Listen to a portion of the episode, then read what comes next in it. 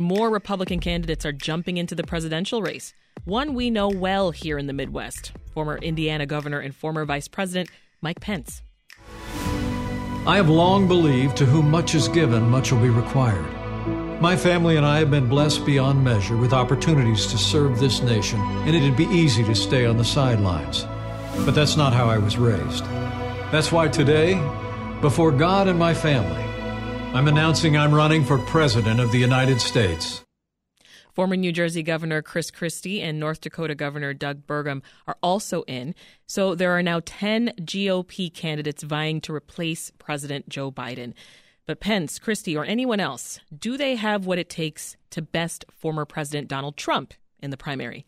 Well, here to discuss is Lynn Sweet, who's a Washington bureau chief for the Chicago Sun Times. Good to have you back on the program, Lynn. Thanks for having me. I kind of feel like I'm having deja vu, Lynn, from, from 2016 when the Republican field was so sizable. Is this maybe history repeating itself, or does this primary actually feel different?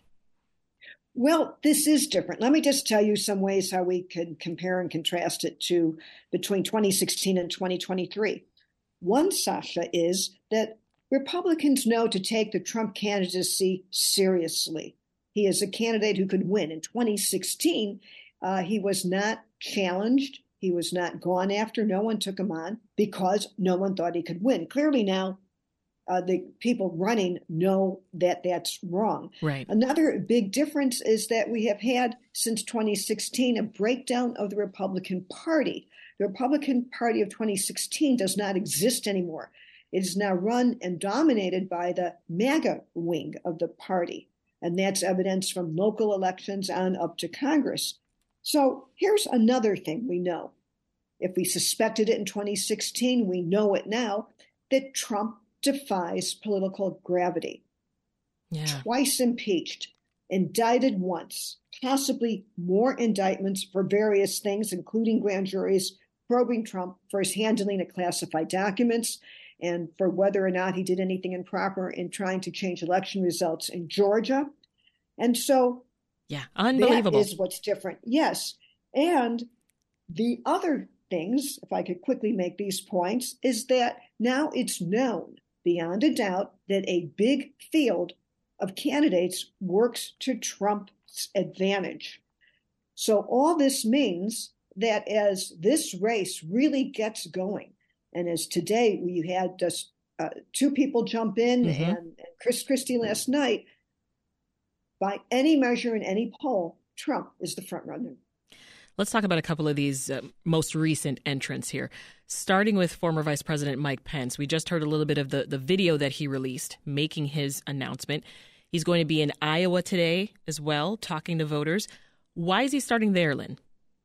Well, he's starting in Iowa because that is the first in the country vote for a presidential candidate, but also he is running to appeal to the faith based wing of the Republican Party. And Iowa is a state with a heavy and influential group of evangelical voters. So let me just give you some history to kind of prove my point. In 2016, 2012, and 2008, when Ted Cruz, Rick Santorum, and Mike Huckabee won the Iowa caucus, these were all candidates with deep tie to evangelical Iowa Christian voters. Mm, okay. You know, there's been a lot of commentary already that, that Pence does not have a shot here in this race. What do you think is motivating his run? Like, how does he think he can actually win votes here? You don't, at this stage, it, it probably doesn't have to be clear. At this stage, the step one is to make sure you get in the debates and then see who actually is even going to be around come August when the first debate is in uh, Milwaukee, the home of the 2024 Republican convention. Pence can have a lane, a path, possibly, if Florida Governor DeSantis and former President Trump mutually destroy each other. Mm. But that then could be true for others such as Chris Christie, uh, who's running, maybe Nikki Haley. So I guess step one is to see if mutual destruction can result to take down Trump and DeSantis. That's a very iffy proposition. And or if there are just enough evangelical uh, Christian voters to consolidate support behind Mike Pence. And, to your, your point there, Pence has returned to his messaging that we've heard a lot over the years. You know, he's from the heartland. He's he's from an Irish immigrant family. He's truly lived the American dream. Is that going to resonate? You think in 2023? Well, let me tell you one thing that might, because in Illinois, well, even though you're, you're, you might think of Illinois as a Democratic state that is voted for voted for Democratic presidential candidates in the general election since 1992, we have a fairly early primary in March of 2024 where we could have an influence on who the Republican nominee may be. All this to say about Mike Pence, perhaps our listeners knew or knew and forgot that he has roots in Chicago. Uh, his parents, Nancy and Edward, they grew up on the South Side. His grandfather drove a CTA bus in Chicago for more than 44 years. So the Pence family in Chicago has its roots at 55th and Honoré. So at least in ah. Chicago, he has some local story to tell. And he's been, you know, growing up, he was here a lot visiting his family. So all that to say, it's still going to be a tough road ahead for anyone in this Republican primary yeah. who's not named DeSantis or Trump. Let's talk about uh, former governor of New Jersey, Chris Christie, who we've we've mentioned. He ran and lost the primary back in 2016. Later, Christie was a, a Trump backer um, uh, turned Trump critic. Now, in his campaign launch speech, Christie explicitly attacked Trump by name, which you know the other candidates they've been more hesitant to do so. Let's listen to a little bit of Christie. He is, for those of you who read the Harry Potter books, like Voldemort. He is he who shall not be named. Well, let me be clear. The person I am talking about, who is obsessed with the mirror, who never admits a mistake, who never admits a fault, and who always finds someone else and something else to blame for whatever goes wrong, but finds every reason to take credit for anything that goes right is Donald Trump. What are your thoughts, Lynn, on, on that strategy from the former governor? Well, it's a long shot.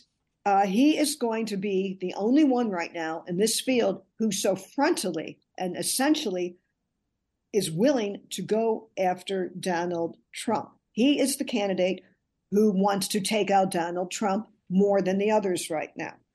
Uh, so here's the risk and reward of that strategy, Sasha. The risk is he's successful. He can, let's say, take down Donald Trump.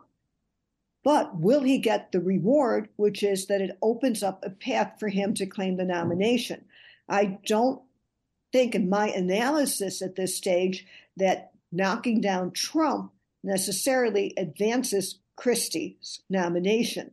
Uh, and the other thing to point out to see how this plays is that Chris Christie as Mike Pence, as Nikki Haley, who is the Trump United Nations ambassador, they may be critical in their own ways, muted for Haley, muted for Pence, uh, explicit for Christie, but they all people who served Donald Trump and in some sense helped enable him and the behavior that they're now critical of that was apparent mm. years ago, even before the rise of conspiracy theories and denialism, the events that led to his uh, two impeachment, and of course the uh, refusal to acknowledge the election and the defense of the January 6 attackers on the Capitol, who were doing that to try and stop the formalization of the election of uh, Joe Biden as president. Right. This is Reset. I'm Sasha Ann Simons. If you're just joining us, we're discussing the ever expanding field of Republican candidates entering the 2024 Republican primary, including former Vice President Mike Pence and former Governor of New Jersey Chris Christie, who recently joined the race. Here, breaking it all down for us is Lynn Sweet, Washington Bureau Chief for the Chicago Sun Times. So, Lynn, we talked there about Chris Christie, you know, having already gone on the offensive against Donald Trump. Tell us more about the strategies that we're seeing from some of the other candidates. Like, how are they attempting to maybe separate themselves from from the former president, from Trump? So Nikki Haley, for example, is going after both uh, DeSantis and Trump. Uh, she was critical of them both for supporting previous debt ceilings. But I don't know if that is something that could uh, motivate uh, or expand her reach. I'm going by policy. Yeah. Uh, you have South Carolina Senator Tim Scott, who is portraying himself as, in a sense as a peacemaker. But Asa, former Arkansas Governor Asa Hutchinson has been a Trump critic. He has uh, spoken out against conspiracy theories and denialism. But I think the, the thing to watch is is anyone making an explicit argument about whether a future with, in the United States with Trump as president is the best for the nation. Uh, does he indeed represent a threat to democracy because of the things he has done to uh, deny the 2020 election results mm-hmm. and results since then and his subsequent behavior? So the calculation is that uh, some candidates may just, out of the 10, may just not be willing uh, to do that. Uh, the other thing I had mentioned a few minutes ago uh, about the August 24th debate as the first time we could figure out uh, what and how Trump's popularity, if it is enduring. The one thing I guess I should add to that is we don't even know if Trump will make that debate. Uh, one of the things the Republican National Committee has asked is that anyone who goes into the debate pledges support for the GOP nominee. Uh, I think we'll see candidates who don't want to do that, including former President Trump, and we'll see what happens, and also to see if everybody uh, could qualify. So I, I think that that's kind of the difference at the moment between this big field, those who are explicit in their criticism of Trump and perhaps DeSantis, but mostly if they do look at the front runners, yeah, or if not. Things aren't quite as busy on the Democratic side. We know that. But you, you recently wrote about a fundraiser here in Illinois where Biden will be in attendance. Briefly tell us what we know about it. Well, on June 28th, uh, Biden will be coming in for a uh, big dollar fundraiser. It's hosted by Governor J.B. Pritzker and his wife M.K. Uh, Biden is stepping up his fundraising a bit before the end of the month. June 30th mm-hmm. is the end of the second quarter. And those fundraising numbers come out in mid July, and they're, they're a political scorecard. It's always better to have a very big, robust showing uh, than, than not. Uh, but this also comes as Biden also has to, as he's gearing up his campaign, mm-hmm. shows his electability, shows his health. One of the things, if I could kind of connect what we were talking about in the Republican field, is that eh, to Biden and coming in and, and tra- you know stepping up his campaign, is that the argument of so many of the candidates and uh, Donald Trump in a new uh, commercial that he put out this morning. Mm-hmm uh, called uh, Wolves is that is the electability argument that who is best electable against uh, Joe Biden. And when you start having that test, it's a way, I suppose, of taking a hit at Joe Biden and at the same time uh, be a way of criticizing Trump implicitly and not explicitly. Yeah. But anyway, Biden coming to Chicago. Chicago is going to host the 2024 National Convention. Right. Uh, I made the point in, in, in the column uh, that some of the big donors that are going to be asked to donate substantially to the Biden effort to win a second term are also some of the same people that will be asked to donate or fundraise heavily for the Chicago Hosts Committee. Right. One of them, of course, already said he's willing to make substantial donations is our billionaire governor, J.B. Pritzker. Yeah. Lynn Sweet is the Washington bureau chief for the Chicago Sun Times. Thank you so much for the update, Lynn. Good to talk with you. Thank, thank you, Sasha.